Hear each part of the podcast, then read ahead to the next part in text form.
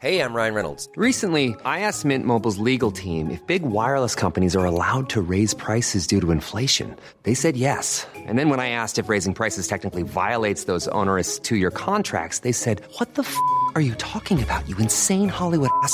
So to recap, we're cutting the price of Mint Unlimited from $30 a month to just $15 a month. Give it a try at mintmobile.com slash switch. $45 upfront for three months plus taxes and fees. Promo for new customers for limited time. Unlimited more than 40 gigabytes per month. Slows. Full terms at mintmobile.com. Nu kommer attack ifrån Sugarcane Hanover som går mycket, mycket fort tycker jag. Det är så fort så jag tror att Kallit kan få svårighet att svara. Sugarcane Hanover vänder ut och in på fältet. Startbilen är i rörelse till Svenskt travderby 1987. What the horse, what the driver, nummer ett Mac Lobel och John D. Campbell. Maharaja la Suède, Maharaja s'est retrouvé, le retour, le comeback de Maharaja le 17. vid något tillfälle att jag trodde att det var en av de bästa hästar jag hade tränat för det tolkades på olika vis. Jag behöver inte misstolka det längre för det här är den bästa häst jag har kört och tränat någon gång. Me gusta, me gusta, me gusta! Un classico, no problem! Barenne, facile, alla me! Och jag säger att det är totalt slut faktiskt. Han, han förlorar inte. Ja, det, det är helt slut. faktiskt.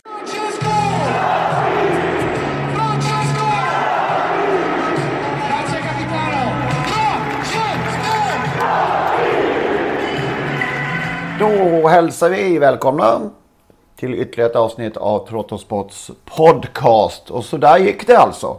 Jag måste bara flika in till början med här. Det var inte mitt förslag att klippa in hur jag uttalade mig i förra avsnittet. Eh, angående den här klaringen då. Det, som kom, det avsnittet som kom i fredags inför kriteriet. Och så hörde ni då utrop om den bästa fotbollsspelaren ge- genom alla tider.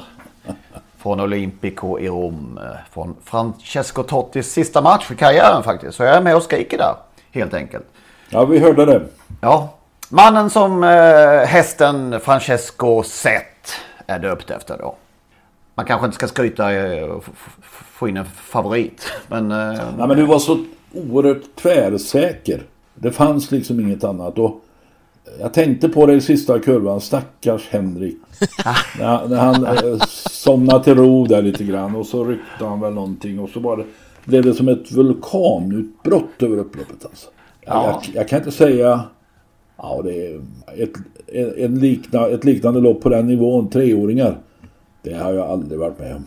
alltså på vilket sätt menar du? Att, att, Nej men eh, hur han axade ifrån dem på 50 meter så hade han lagt 20 meter till de andra för att överdriva lite. Ja, nej men det var... Så han fullständigt exploderade hästen. Ja, det var, Inte, man, det man var, hade såna, vad var det? Vad var det? Var det Bamse som hade något? Ja, det var när de hörde... Han, hästen sprang ju fort när tåget tutade och det kom de ju på att om de gjorde en... Skalman gjorde en sån här visselpipa som lät som tåget. Ja, ja, ja, och då när de just det. blåste i den, då sköt ju hästen fart. Så var det ja. ja det var väl det... Så, det var tåget det- som passerade. det var väl så här nu att pendeltåget for förbi där Ja. ute då. Precis. Redén hade ställt in eh, rätt tid där. Att nu kommer pendeltåget och tränat på det. Just det. Nej, det var enormt imponerande. Och så När jag oerhört... hörde det, kudden, kudden hade ju ut ur det här ATG Labs eh, förfarandet plockat ut en tid där att han, han gick någonstans, var det drygt 1.06 över upploppet. Var det så jäkligt? Det är ganska stöddigt efter ett slutvarv i tredje spår i kriteriet. Ja. Ja, enormt faktiskt. Eh, Och han är ju märkvärdig den här hästen som vi, som vi är inne på. Väldigt speciell. Ja, alltså, jag är förvånad nu. Vi pratade om det innan lite grann det där, dels att du utropade honom som klar. Sen var ju, tyckte jag var märkligt att han inte blev större favorit, för jag tyckte, vi sa vi var överens om att det är han, han ska slå sig själv bara. Det är det som kan hända. Eh, han blev ju bara 50 procent. Och sen tycker jag efteråt ändå att snacket har varit, om man jämför med Calgary Games, jag tycker nog att man kunde lyfta det här precis lika högt som Calgary Games. Han gjorde nytt löpningsrekord efter, alltså 12 och 7 efter slutvarv i tredje spår utan rygg och bara flyger ifrån allihopa till slut. Det har vi heller aldrig sett. Eh, så det här var, jag tyckte det var helt galet. Jag satt och sa där i soffan att kolla nu ska vi se när, när Örjan petar, jag petar på hästen, vad som händer då. Jag kan absolut inte säga att jag trodde att det skulle bli som det blev, men jag satt och hoppade, det måste ju vara det som fattas, för han såg ju ut som han stannade ju. Han, han slutade, jag tänkte det är inte möjligt, han kan inte vara trött, men sen blev det ju helt absurt när han, när han liksom... Men det var ju som i uttagningsloppet, det var lite samma sak, när han väl bara fattade så sticker han ju. Ja, Man hör ju på Daniel. Det här var ju en enorm skillnad mot uttagningsloppet för nu var det ju uttagningsloppet fick han ju ändå eh, strida för att ta sig förbi men här, här avgjorde han på några få steg. Ja visst, ja så var det ju. Var Totti så snabb? Nej, snabbheten var väl aldrig hans eh, främsta styrka. I synnerhet inte de sista 10-15 åren. Var väl mer känsla där. Det är för övrigt eh, Johan Arning ju som döper Sett-hästarna. Även han stor Totti-älskare och eh, tror också Roma-supporter. Eh, så det är alltså han som är skyldig till namnet på årets TV-vinnare. Jag tänkte på det efteråt när han intervjuades i TV, Daniel Rydén, när han faktiskt eh, sa det att jag har sagt till några få av mina vänner den här veckan eh, att han skulle vinna överlägset eller något sånt där. Så kanske han inte uttryckte sig. Men också att han tillhör de tre bästa hästar jag tränat. Och sen bet han sig lite i tungan.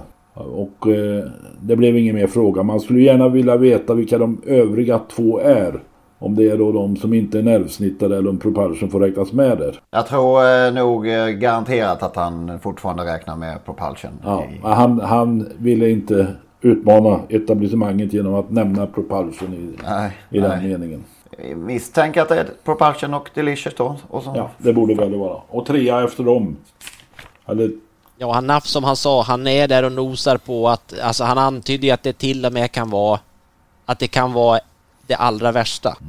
Det, det kan man ju ana när man, när man, när man såg det där ändå. Det var, det var speciellt att få uppleva. Han måste bara ta det med, med döpa, dö, döpta hästar. Han hade ju i nästa årgång då hade han döpt en häst efter Tottis fru. Illary sett. oj. Ja, men så fick jag reda på här nu att den, hon, har, hon har gått och... Hon finns inte med oss längre. Hon gått bort. Ja, fick kolik. Alltså hästen inte fru Totti. Nej, inte fru Totti som tur är. Illary Blasi heter ju um, hustrun där. Men Illary sett, tyvärr, efter Call Me Keeper, dog i kolik. Ja. Det var tråkigt. Ja. Vad ska vi säga mer från Solvalla-helgen? Ja, den där Lara Bocco var ju enormt imponerande.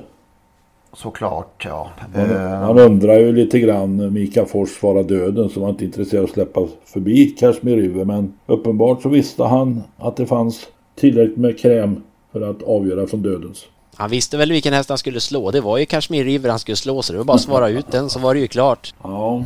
Ja. Nej, hon var svettigt bra. Hon var riktigt bra Lara Book och var häftigt att, att se.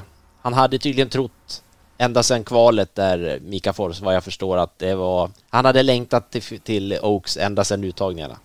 Jag tänkte på två hästar till under helgen som är. Det var ju många hästar, fantastiska hästar. Men den här Kali Smart som visar enorm startsnabbhet helt plötsligt och var totalt överlägsen mot äldre storelithästar. Mm. Känner att någon, alltså den här Kali Smart är nästan som man inte funderar på så mycket. Så vi har tjänat över en miljon redan i år. Ja redan, det är ju snart slut på säsongen. Den här hästen är ju registrerad i Belgien och det var meningen att hästen skulle varit registrerad i Sverige men ägaren sumpade det här. Lutfi Colgjini skulle fixa det men ägaren missade och köra hästen i tid till Sverige. Därför blev den inte registrerad i Sverige. Och då kan man ju tänka sig hur hade det gått om hon hade varit registrerad i Sverige och varit med i, i fyraårsloppen, tre, fyraårsloppen för Ston i år som Storchampionatet och Drottningens pokal. Och så vem skulle kunna slå henne? Ja, det var ju intressanta nyheter. Eller nyheter, men... men eh, Ja, det är otroligt, man glömmer ju bort att hon är fyra år. Nederländerna Men hon möter ju stoeliten. naturligtvis. Nederländerna, Holland kanske man kan säga. Låt mig också säga Esprit Sisu. Alltså i och för sig en hygglig guldvonshäst som har vunnit 22 lopp och sprungit in 3,8 miljoner numera. Men på de tre senaste starterna så har han sprungit in över 900 000. Kanske mer. Och vann det här jätteloppet, det måste man ju säga penningmässigt, i, i, i söndags då. 750 000 till vinnaren. 1,3 miljoner på de senaste tre starterna. Och då måste man ju återigen säga den där Wäjersten-pojken där Daniel är fantastisk. Han har något, det är helt klart. Eh, Undrar var han han fått det ifrån. Ja. Pappa, pappa var en kluddkusk som amatör va? Får du honom på det här? Ja, ja, han, ring, han ringer någon gång i veckan så det gör inget. Nej. Vad... Får jag nämna en häst också? Ja, absolut. Jag bara tänkte, är det en av de riktigt stora vi ser eh, tränarna i, i, framöver i, i den svenska travsporten tror vi? Ja, det tror jag. Eh, det är en, Och som kör själv ju. ja, det är ändå glädjande. Dessutom kör han lugnt och sansat och inga yviga gester. Ja, han har inte så mycket eh, drivningsböter. Nej, man, han tittade sig omkring lite igår där. 750 000 kan man ju bli lite ivrig men inte Wäjersten. Eh, Ja, du har ju till och med varit på honom och suttit och- för att han har suttit för passiv vid något tillfälle, Magnus. Ja, ja, men det är fascinerande. Ja, ja, visst, ja, exakt. Man blir irriterad. Driv lite då. Lite, lite i alla fall. Dessutom är det synnerligen glädjande att en ung kille vill satsa på det viset som både tränare och kusk. Eh, idag vill ju många unga talanger enbart ägna sig åt körning. Helst, helst i bike. Ja, helst i bike. Vad heter sånt där nu då? Catch driver. Catch driver. Catch driver. Men eh, Forsgren säger inte catch driver. Han säger Lånekusk. Hyrkusk. Cash driver. Ja, det... Forskaren han var underbar. Han pratade just om det här igår i, i, i sändningen och han tyckte det var så roligt med Daniel Wäjersten för att han var en av de här ja, som både tränar och kör. Sen började han, och, och det var ju så ovanligt, sen började han att rabbla någon till och så tror jag de hjälpte han i studion och sen ja, ja det kryllar ju av dem sa han till slut. Ja, jag är inte säker på att han, om han gör det med viss ironi, kallar han för cash driver. Nej, eller om, jag funderar, ja, det, ja, det kan han ju han var ju själv en cash driver i många år så att det... Ja, det är typ den första väl, eller? Nej, det var nog faktiskt, ja. Eh, Örjan var nog före, men eh, Kalle Fylking var nog först skulle jag tro. Hade han ingen eh, tränarverksamhet alls på, på slutet, eh, Fylking? Menar du? Menar du? Nej, det tror jag inte. Han körde nog bara hästar. Eller också hade han någon liten verksamhet, men han ägnade sig mest åt att köra andras hästar. Mm. Men det kanske inte räknas som cash driver då. Ja, nu måste jag få nämna en häst också. Jag trodde du skulle spela upp det referatet också i början här ju. Vi hade ju två riktigt fina vinnare Ja, på E75 förra Ja, just det. Det är klart. Och, den, och det var ju en sån där som man satte hjärtat i halsgrop och kaffe i hals och allt vad man kan göra för någonting. Ta- Tattoo Avenger, eh, som, som ju alltså, det var ju ett alldeles osannolikt avslut på ett lopp. Att han felar bort sig i sista svängen, jag bara skrek rakt ut och bara, det var verkligen ett nej! Och, och sen så kommer han tillbaka och vinner hur lätt som helst. Det ser man inte ofta i en V75-final. Förr i tiden sa man när man hoppar så där kort en bit under slutskedet så kan, kan det vara bra för de får ny luft. Ja, och det har man ju hört och det fick han ju förmodligen i alla fall lite uppenbarligen för det var Ja, det var en annorlunda avslutning på ett travlopp. Det är ju skönt att det kan vara så ibland. Att det går åt det hållet också. Och så var Calgary Games ute på en ny joggingrunda. Ja, det kan man ju säga naturligtvis. Även om vi har eh, vissa lyssnare tycker att eh, de aldrig är ute och joggar utan... Nej, det finns ju, ligger något i det naturligtvis. Men, Ja. eh, Men det ser ju, det såg lika enkelt ut nu som Ja. varen- varenda tidigare gång. Eh, Så att, eh, Man kan, kan konstatera det här Europaderbyt att ja, det känns som det överlevt sig självt. ja, I, I Frankrike, i Paris, på Vincennes så var det sju hästar med och kvalade. Och fyra går då vidare till finalen i Göteborg, eller i Mölndal. Eh, så att... Eh, man undrar om det just nu när det går i Sverige om, de, om det blev jag extra... det varit en tydlig trend i många år alltså. Men, Mm. eh, det kanske ändå kan bli match på Åby. San Motör fick spår innanför Calgary Games och kan säkert snå åt sig ledningen. Det är möjligt att han vinner från dödens igen. Eh, sen tycker jag alltså att Heliade de Gautier som vann loppet på Vincennes då imponerade stort från dödens på 10-9 på inte lättsprungen bana. Det var faktiskt, vad sa jag nu, Hirondell Sibey menar jag om jag sa något annat. Hirondell Sibey, Erik Raffin körde. Heliade de Gautier blev tvåa. Också det stort. Två ston ett av två. Men just den där Hirondell Sibey, den imponerar stort. Vem tränar den? Det gör eh, någon eh, eh, lite mindre tränare. Med min... Nej, det gör Jean-Michel Baudouin. Ja, okej. Och Heliade de Gautier tränar eh, Guerato som också tränar den som blir fyra i loppet. Som också ska vara med på Åby då. Så det är inte helt givet. Nej. Och så kom det uppgifter om att han är är såld då. Ja, inte bara uppgifter utan eh, tvärsäkert konstaterande. Mm. Redan i vinnarcirkeln så fick vi ju då veta att Menhammar, Margareta Wallenius Kleberg har köpt hästen. Delar i hästen. Vad jag förstår så handlar det om 50 procent, halva hästen alltså. Eh, jag har försökt att eh, bringa klarhet i vad en sån där häst ska kosta. Har väl hamnat mellan 40 och 50 miljoner. Och för skulle- hela- ja, för för hela hela, ja. Och det skulle ju innebära då att Timo Nurmos cashar in mellan 20 eller upp till 25 miljoner om detta stämmer. Eh, Så att eh, han har ju sitt på det torra några år framöver då. Dessutom ska han naturligtvis vara med att, att eh, casha in på prispengar och avelsintäkter under ett antal år då. Det som Alltså det är möjligt att, att eh, Timo Nurmos kunde fått mer pengar om han sålt hästen till USA. Men det som är bra med det här tror jag, utan att veta någonting, att hästen kommer att vid sidan av aveln tävla vidare. För om det är något Margareta Wallenius Kleberg vill det är ju att se hästar på tävlingsbanan. Så för dig Henrik som har gråtit floder av tårar över att han kanske försvinner från tävlingsbanan. Så tror jag du ska skänka en tacksamhetens tanke, heter det så, till eh, tant Grön på Menhammar. Mm. Det är inte första gången man gör det. Nej. Kanske.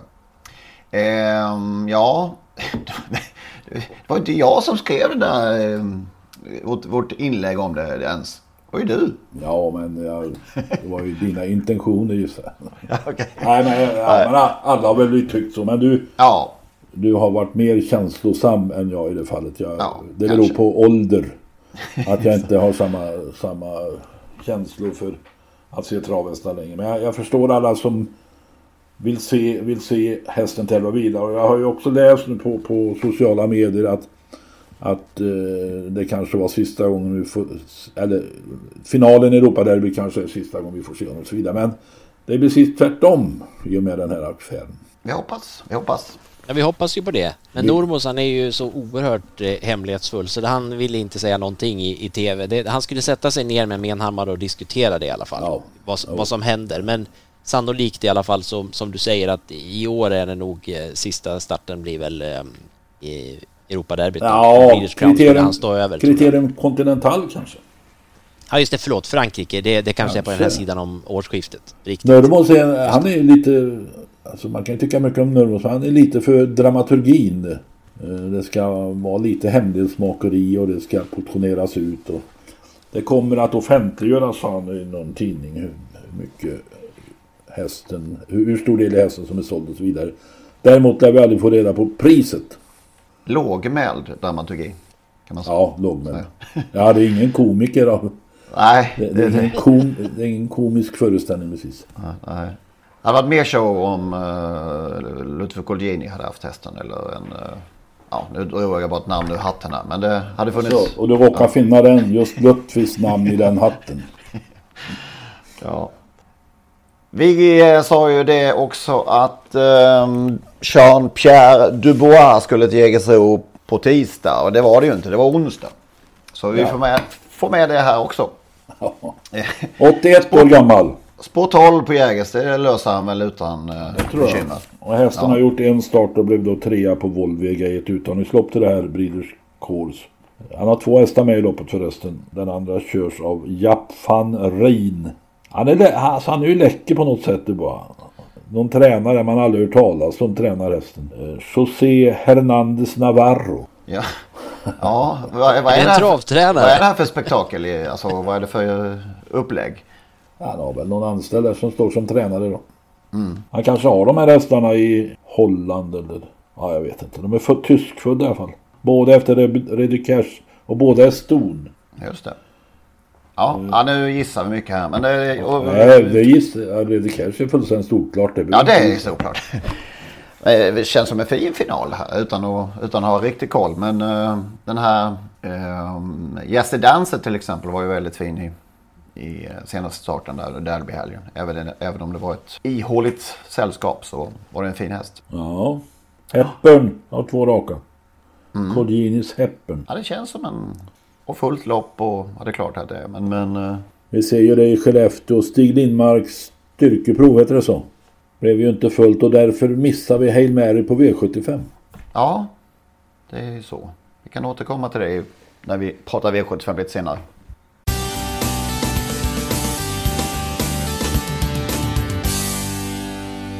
Och så kom ju då till slut domen från stad. Var det det här man skulle, de skulle komma fram till efter ett och ett halvt år? Spontant, vad säger vi? Ja, jag är uppgiven sedan lång tid tillbaka. Eh, Så att jag... Ja, jag kan inte säga att jag blev över... Jag blev kanske lite överraskad att, att man tycker att eh, Redén, Daniel Redén har brutit mot det strikta tränaransvaret. Om rätt eller fel, det har jag ingen uppfattning om. Men om man nu tycker så, domstolen tycker så, ändå går han fri från någon påföljd. Det förvånar mig. Det tyder på att de inte är säkra på att de har dömt rätt. Nej, det kan ju ha en eh, poäng. Eh, och det ska bli intressant att följa fortsättningen som givetvis kommer att eh, bli, först till att börja med överdomstolen då. Vänta, vänta, jag måste ställa en fråga. Till att börja med överdomstolen, vad händer nästa, nästa skede? Är det civil? Det blir civilt ja. Det är jag helt övertygad om. Som då, som då kan gå in och avgöra om SDs reglemente ska gälla eller inte. Ja, hur SD har skött det hela och om de har ansvaret. Och eh, ja, om pengarna ska betalas tillbaka. Och Kan de utdela böter både till Daniel Redén och ST då? Att de får dela på ansvaret? Ja, ja det får bli intressant att följa. Ska vi lyssna i alla fall på, på hur det lät i tv-sändningen i lördags. Dels Maria Kron och dels från Daniel Redén. Men det strikta tränaransvaret är eh, inget nytt. Det har i stort sett alltid funnits inom travsporten. Eh, det bottnar ju tre grundpelare. Det är ju för det första ju, eh, hästvälfärden, alltså hästens, eh, hästen i centrum, Mm. spelsäkerhet och tävling på lika villkor. Eh, Och om inte någon tar ansvar för hästen och historiken, eh, vem ska göra det? Eh, Idag har vi ungefär 20 000 tävlingshästar i Sverige och Och just de här grundpelarna tror jag är otroligt viktigt att vi säkerställer även framåt för, för travsportens förtroende. Men, men då om jag förstår det rätt, du, du menar att om vi inte har det strikta tränaransvaret, vad är alternativet? är det Vad så är jag ska tolka dig då? Precis, ja. Jag är väldigt glad att stad, att sanningen kom fram när det gäller min oaktsamhet. Att, ja, men det, jag, är, jag är glad att det blev som det blev där med mig personligen. Att de gick på min linje där och liksom fattade vad som har hänt. Det jag kan tycka är lite tråkigt var att det kanske skulle vara öppna så att allmänheten hade fått bilda sin egen uppfattning hur SD har skött det hela. Eh, Det är väl det strikta ansvaret också. Eh, Det gäller väl inte bara Propulsion-affären kan jag tycka. Det är väl alla mina kollegor. Att du ska behöva ärva ett ansvar från vad någon annan tidigare har gjort. Eftersom Propulsion var närsnittad innan du köpte hästen? Ja, utan min vetskap så är det ju väldigt... Hur ska vi då kunna börja ta in hästar från andra i tidigare träning? Ovanligt hård eh, Daniel Redén och tydlig. Jag skulle vilja kalla honom upprörd. Ja. Eh, Han brukar vara ganska godmodig i de flesta sammanhang. Men nu var han vred. Det är skönt för honom att, att han nu äntligen kan ta bladet från munnen på riktigt. Han har ju uttalat sig lite grann tidigare men han har ju av förklarliga skäl ändå inte ta, tagit alla resonemang hela vägen just eftersom den här förhandlingen skulle äga rum då. Eh, Men nu blir han ju mycket tydligare med vad han tycker. Han sa en sak där eh, när jag lyssnade i lördags. Det var att han tyckte det var synd att inte den här förhandlingen i stad, vilket jävla namn förresten, stad, eh, eh, skedde inför öppna dörrar. Det har han väl... Eh, det får man väl ge honom eh, sympati med. Det hade man ju gärna själv suttit och sett faktiskt. Eh, tyvärr så ställdes ju inte den frågan till Maria Kron då i, när hon var med i tv sen. Den blev ju lite stympad därför de skulle köra travlopp mitt i alltihopa. Eh, vad hon skulle sagt eller hade för svar på det. Varför kunde man inte ha den här öppen och offentlig?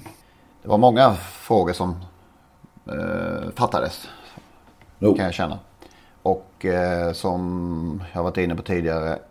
Det har ju liksom inte varit någon som har velat riktigt eh, gå till botten med det här. Eh, Bland de betalda journalisterna måste jag faktiskt eh, säga.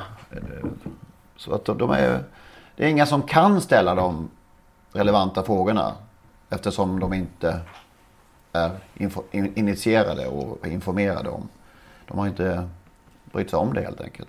Och försöka Men sen blev ju inte jobbet lättare när de inte heller fick vara med under förhandlingen ska man ju säga om man ska vara djävulens advokat här. De, mm. Vi sitter ju alla och tar del nu, just nu i alla fall då, av, av många uppgifter som, som ju inte var officiella innan, eller i alla fall där vi inte visste hur parterna eh, resonerar riktigt. Vi har väl anat och det har kommit mellan rader och annat då, men Men efter eh, domen och eh, när man har läst den så finns det ju saker att ställa frågor kring. Ja, definitivt. Det kan man ju säga definitivt. Det hade ju varit flott till exempel om, om någon hade frågat eh, Maria Kron hur det kommer sig att man har ändrat sig när det kommer till det här med huruvida det fanns information om att hästen, alltså propulsion, var nervsnittad när det var aktion eller inte. Ja. Där har man ju svängt 280 grader eller 360 nästan. Ja, vi kan väl lyssna på hur det lät när hon eh, stod på den här, eh, vad kallar vi det för? När de presenterade utredningen för... Eh, Jag tror det var en pressträff. Ja, sånt där. Alltså, något ja. åt det hållet. Och det är ju länge sedan nu. Jag trodde det var i år, men det var det tydligen inte. Det, Det var ett år sedan. Ja. Vi lyssnar på det. Utredningens andra övergripande fråga som handlade om att kartlägga inf- vilken information som funnits tillgänglig vid olika tidpunkter. Den visar att det finns ett antal tillfällen där köparen av Propulsion haft tillfälle att förstå och ta del av att hästen varit närsnittad, både inför köpet, under auktionen där hästen såldes, direkt efter köpet under kommande år. Ja, det är en svängning där ju. Eller eh, jämfört med vad som nu står i domen. Det får man säga. Ja, de anför, anförde ju någonting ganska annorlunda i, eh, vid de här förhandlingarna. Där, eh, där säger de i princip att det är ord mot ord, eller inte ens det. De säger å ena sidan finns tidigare ägarens och tidigare tränarens uppgifter om att informationen fanns tillgänglig i Racing Office. Å andra sidan finns Marcus Melanders, Mario Zuanettis och Björn Noréns uppgifter om att de inte uppmärksammat någon sådan information. Men det vi hörde Maria Kron säga nyss var ju ganska tydligt. Det var ju utom tvivel i princip. Vi har fanns ju, visat eh, dokument också från aktionen att det inte stod i eh, Nej, det har ju inte gått att få fram någon information. Den här Racing Office, har, vi har ju jagat den, men det har ju inte gått att hitta.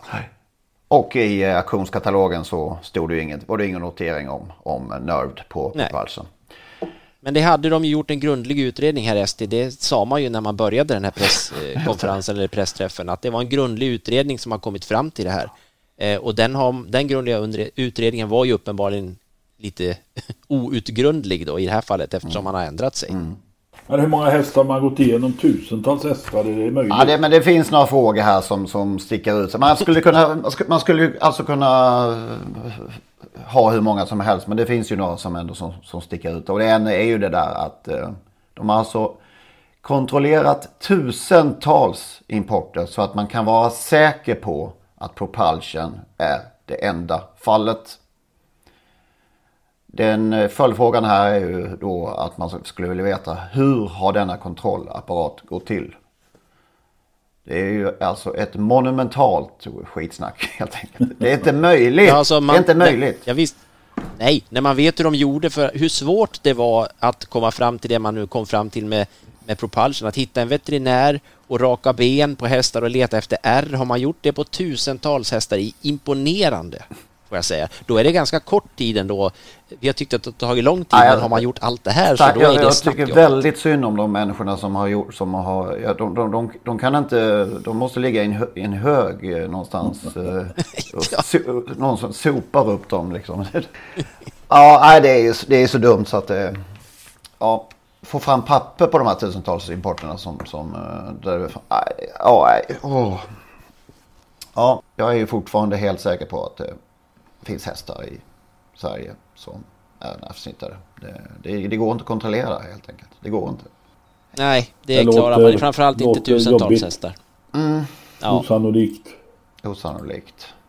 En annan fråga som inte ställdes eh, överhuvudtaget var ju om vilket ansvar SD har då när man vid tio tillfällen ungefär har godkänt hästen. Den frågan ställdes ju inte av någon. Eller inte vad jag har sett i alla fall.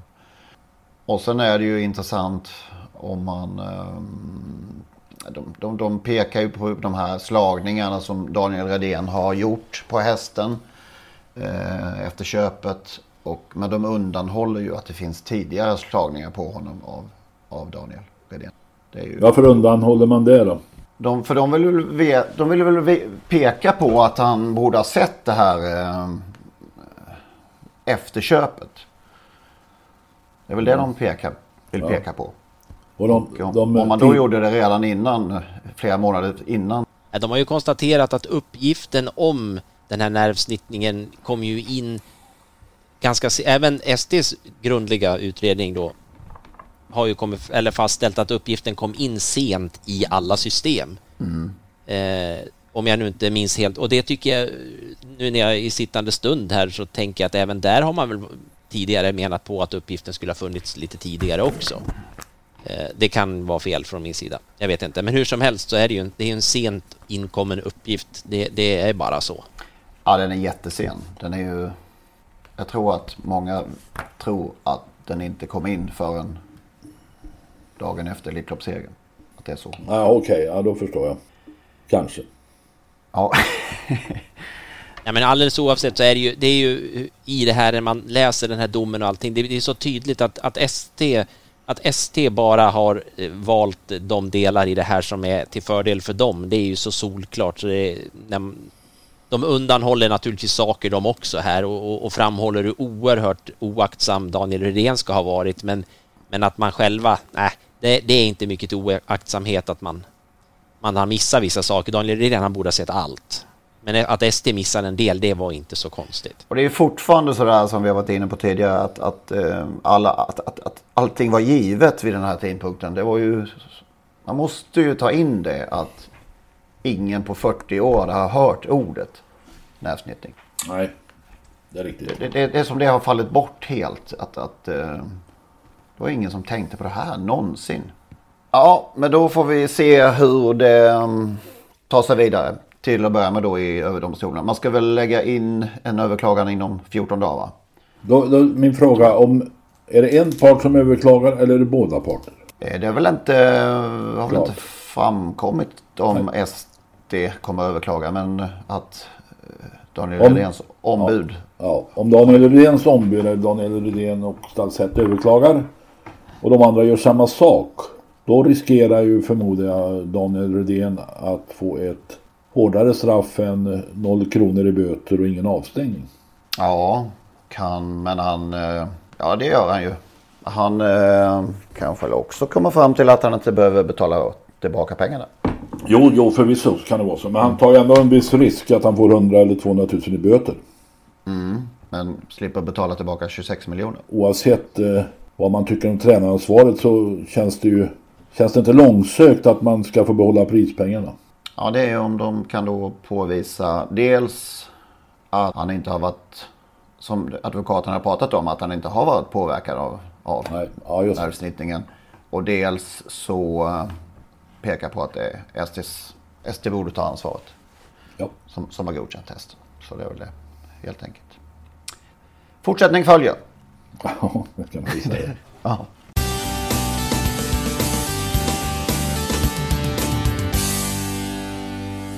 Lotterialöpningen på, på söndag här. Den dök upp som en gubbe, gubbe i lådan.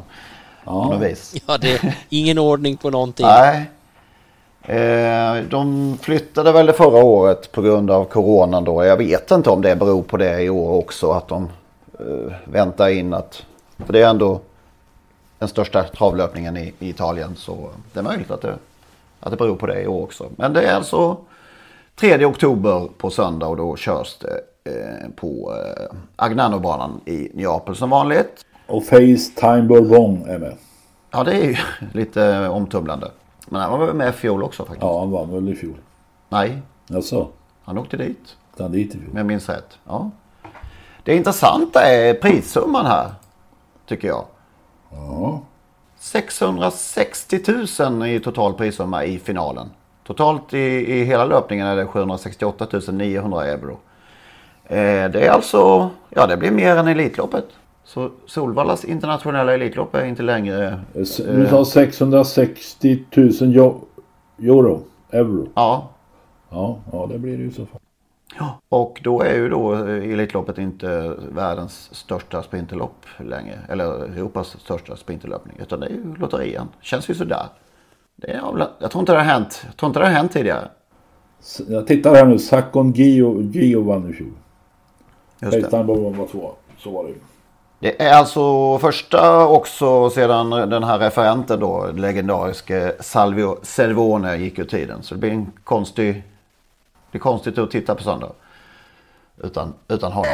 Ja. Un McLaren Pre inseguito da Timone, un McLaren Pre al comando, viene via Timone K, Timone ci crede, un McLaren Pre in vantaggio, i cavalli sono in zona traguardo, Timone K, canta Napoli, canta Napoli, canta Napoli, canta Napoli, canta Napoli, Timone K, Belleghi.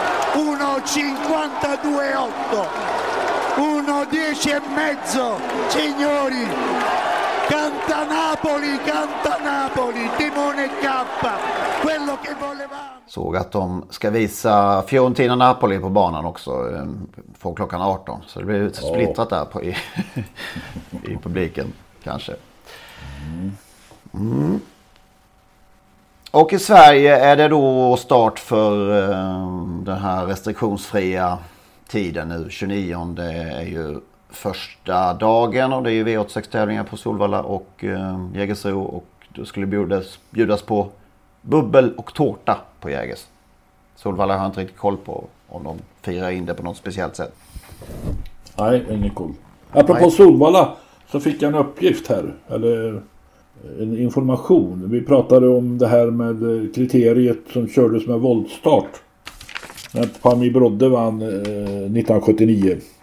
Det var faktiskt så att kriteriet kördes med autostart första gången redan 1960 när Amit vann.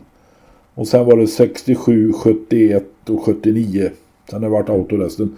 Och vi ställde frågan var, varför i hela friden kördes det med voltstart 1979? Och Rickard Åkesson, förlåt Rickard Sjöberg heter han, har, har hjälpt mig med detta och haft kontakt med Bosse Gertsson som var på STC och Kacka Nilsson som vann det där loppet med Pammi Brodde 1979. Och kommit fram till att tränarna inför loppet fick rösta om vad de ville ha för, för startmetod. Har ni hört? Helt otroligt. Jag tycker det är jättekul. Kunde man inte fått rösta om eh, distans och... Eh, Nej, jag tycker vi inför det istället för den här satans krångliga lottningen. Rösta först. just det. Om jag, om jag hade tränat Global Cashflow då hade jag ju röstat och ägt den. Då hade jag röstat för att Francesco Zet skulle stå med 80 meters tillägg. Ja, det, var, det är häpnadsväckande. Alltså det är ändå 1979. Det är ju, vi får väl kalla det modern tid. Ja, det var fascinerande faktiskt att höra. Eh, ja, det kanske är något att införa igen. Men när skedde omröstningen? Ja, det har vi inte kommit fram till. Det kan inte vara alldeles innan start. Nej, men eh, var det efter eh, lottningen? Det är klart att de med springspår gärna, eller med de 6 och 7 Nej, det var nog innan det skulle gissa. Så, så knasigt kan det inte bli. Ja. Ja, men det, det, Men det måste ju varit så att- Följd, det här är en följdfråga. Det måste ju... Men det måste ju varit så att man, alltså Pammi Brodde vann väl försöket. Han kunde inte få spår 6 i finalen. Han valde väl det då. Mm. Eh, Kacka Nilsson ville väl ha springspår så blir det ju kort galopp. Och Stard var före honom större delen av loppet men han följde med i rygg och slog honom på speed. Ja, det är ändå, jag vill ändå veta den. Det, det, det får vi följa upp. Rickard får då höra av sig om, om Kacke om eh, när omröstningen skedde. Men nu, nu ringer klockorna för nu är det travfest i Sverige. Ja, just det. De ringer in travfesten som börjar den 29 september. Festivalen. Ja, tänk att det står så att det ska alltså vara eh, det är ju i utskicket eller på travsport.se som det faktiskt ordet festival kommer mitt i texten bara. Att man, eh, du som besökare ska känna dig som en del av festivalen och du gör det utan entréavgift. Men sen fram, det, ordet festival finns inte någon annanstans än just i den mening jag precis läste, men det skapar ju förväntningar. festival. Jag är sugen på att åka runt i hela Sverige och se vad det är för festival. Ja, det skapar ju förväntningar. Alltså man gör någonting igen mycket större än vad det är. Vi, vi öppnar grindarna som nästan alla andra idrotter gör nu då, eller hela samhället gör. Men travsporten bjuder på entré och det är ju tjusigt. Året ut dessutom. Det togs ju emot så bra den här första kommunikén de gjorde så de förlängde det här med fri entré året Men ut. snälla lilla Magnus. PR-byrån måste ju ha betalt också. Och, där, och där har någon kommit så, fram till om vi kallar det festival så kan vi fakturera 50 000. Ja, det, de skrattar till hela, vägen till banken men, men de skapar förväntningar hos de som går dit där och hoppas på att det står, jag vet inte vad man förväntar sig när det är festival, det är clowner va? Eller det kanske var för. Ah, det spelar ingen roll, det blir fri entré i alla fall. Det är inte många festivaler som eh, eh, håller, håller till vin, på vintertid heller. Nej. De flesta är ju, pågår ju på sommaren. Ja. Det är alltså stor, stor jackpot på V75 på lördag och det är ju en fullkomlig mardröm när man tittar i startlistorna och vilken bana de då håller till på. Man ska vara lite, lite egoistisk här. Eh, Jag har ju dålig koll där uppe. Stor jackpot, två kallblodslopp dessutom. Ja, det var det märkliga. Har det varit det förr på V75? Ja, tveksamt alltså. Eh, Ja, det var ju inget man... eh, Det var, det var inte rätt bana vid rätt tillfälle, så kan man säga.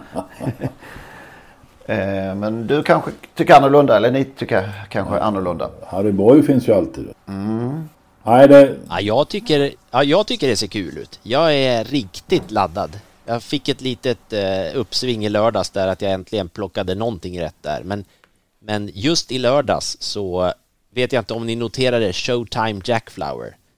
Oskar Kjellin Blomstedt som kördes av Erik Adielsson som satt fast i eh, bronsdivisionsfinalen där. Fick inte en enda spänn. Vilket gör att han står kvar i brons och har fått springspår i den inledande avdelningen. Spets och slut. Ja, det låter ju spännande. Jag gillar ju Kalashnikov men den har ju sämre spår. Vi har ju open stretch där på, på Skellefteå men, men slarvig, jag kan säga att, eller om jag ska uttrycka mig slarvigt så brukar man väl säga det att det, det är inte någon, det är liksom ingen som vinner från innerspår eller från open stretch på Skellefteå. Jag tror det gjorde det en för, för, förra gången det kördes där. Att det var en, Ja, att det det är var så. en vinnare. Ja, jag bara Men jag håller med. Det, det ser så himla... Det känns som det knappt ex existerar. Nej, det ser inte ut som ett helt spår Nej, det är väldigt smalt. Som- Nej, då är det inte så lätt att ta sig förbi om det bara är ett halvt spår. Nej. Någon måste bryta ut lite för att man ska få plats. Ja, Nej, men, och sen, sen måste jag säga här, eh, jag kan vara helt snett ute. Jag tar den lilla garderingen, men i avdelning 6, nummer 3, Fox Star, tränas av Roger Nilsson. En häst som kan hur mycket som helst när, när han, eh, höll upp, nu är vi där, vaknar på rätt sida, men eh, han gjorde en alldeles galen upphämtning när han vann ett eh, sprinterlopp i somras där. Jag hade någonstans, vad hade jag, strax över 10 i 1200 meter efter att han hade snubblat sig i galopp i första sväng och sen rundade han ett helt fält och vann. Han står med spår 3, 1600 meter. Nu testar Roger Nilsson Ove A. Lindqvist. Mannen som kör för allt vad tygen håller. Och Roger Nilsson, han är alltid så laddad när det är trav uppe, uppe i norr. Eh, Ja, det så tror fan just det var fram ju- annars. Ja. Hästen är sträcka på 2% just nu. Det är ju, när vi spelar in det här så är det ju mycket tidigt i veckan. Eh, och eh, när alla har hört det här så händer det väl något ytterligare med den här procenten. går den Men ner till en. Jag tycker det ser jättespännande ut. ja, det är lysande. Eh, alltså Fox Star i avdelning 6 där. Så två, det här är två, för den som vill ha hela potten så är det perfekt att spika de här och sen är det bara att måla på. är du så hård när det kommer till verklighet att du en sån här jättejackpot spikar i första? Ja, inte om det hade varit Fox Star.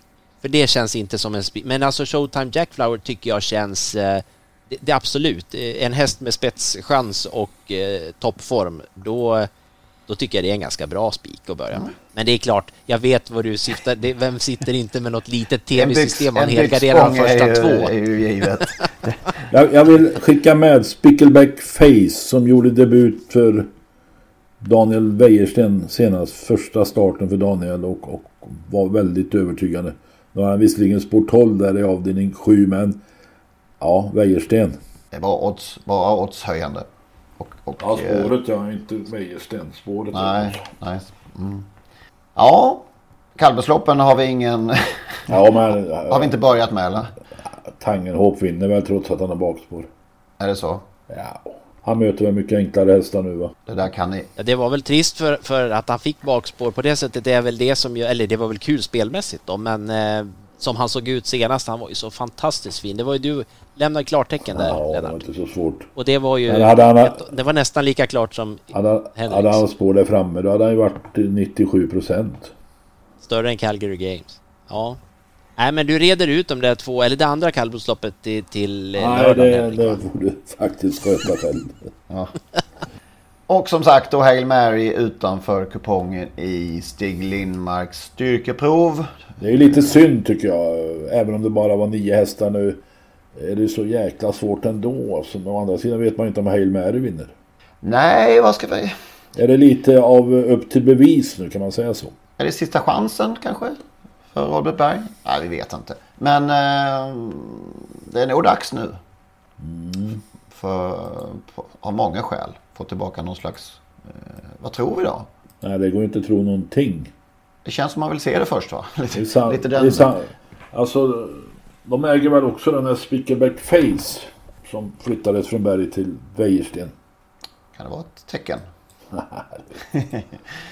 Nej, det går inte att tro något. Han har varit, jag läste någonstans att hästen varit inne på Bergsåker och gått ett jobb. Som Berg var nöjd med, men det har han varit förut. Ja, exakt. exakt. Eh, ja, det, det, det, och någon skrev dessutom att den såg fin ut.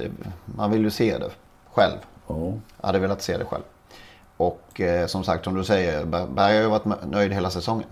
Trots alla... Ja. ja, det är lite upp till bevis. Ja, spännande. Kittlande. Ja, alltså han måste ju, han måste han ska ju slå Global Adventure i alla fall. Alltså han måste ju vara bra. Det är ju inte så billigt loppet ändå så att han inte behöver ha någon form av, av någon form av form. Men... Eh, En segermaskin från, eh, från Finland också där framme. Jag vet inte vad det är alls vad det är för häst. Djokovic efter Bo Ligel. Eh, ser inte helt lätt där kanske att hämta in. Eh, 40 meter Nej, men det ju. Det blir ju spännande att se som sagt, men det, det krävs ju en rejäl upp... Alltså grejen är väl den att han, han, han måste ju se bra ut hästen. Eh, det är ju det. Eh, även om han inte är i full form så måste han ju fortfarande röra sig på ett sätt som är tilltalar och det har han ju inte alls gjort på slutet. Nej, det blir ju det mest spännande på hela dagen där. Så det var, jag säger, håller med. Det hade varit kul att ha haft det på V75 faktiskt. Men eh, då kämpar vi på med jackpotten här på, ja. på lördag då. Lycka till som han sa. Uno Hedin. Den gode Uno. Lycka till. Tack och bock. Hej. Hej. Hej.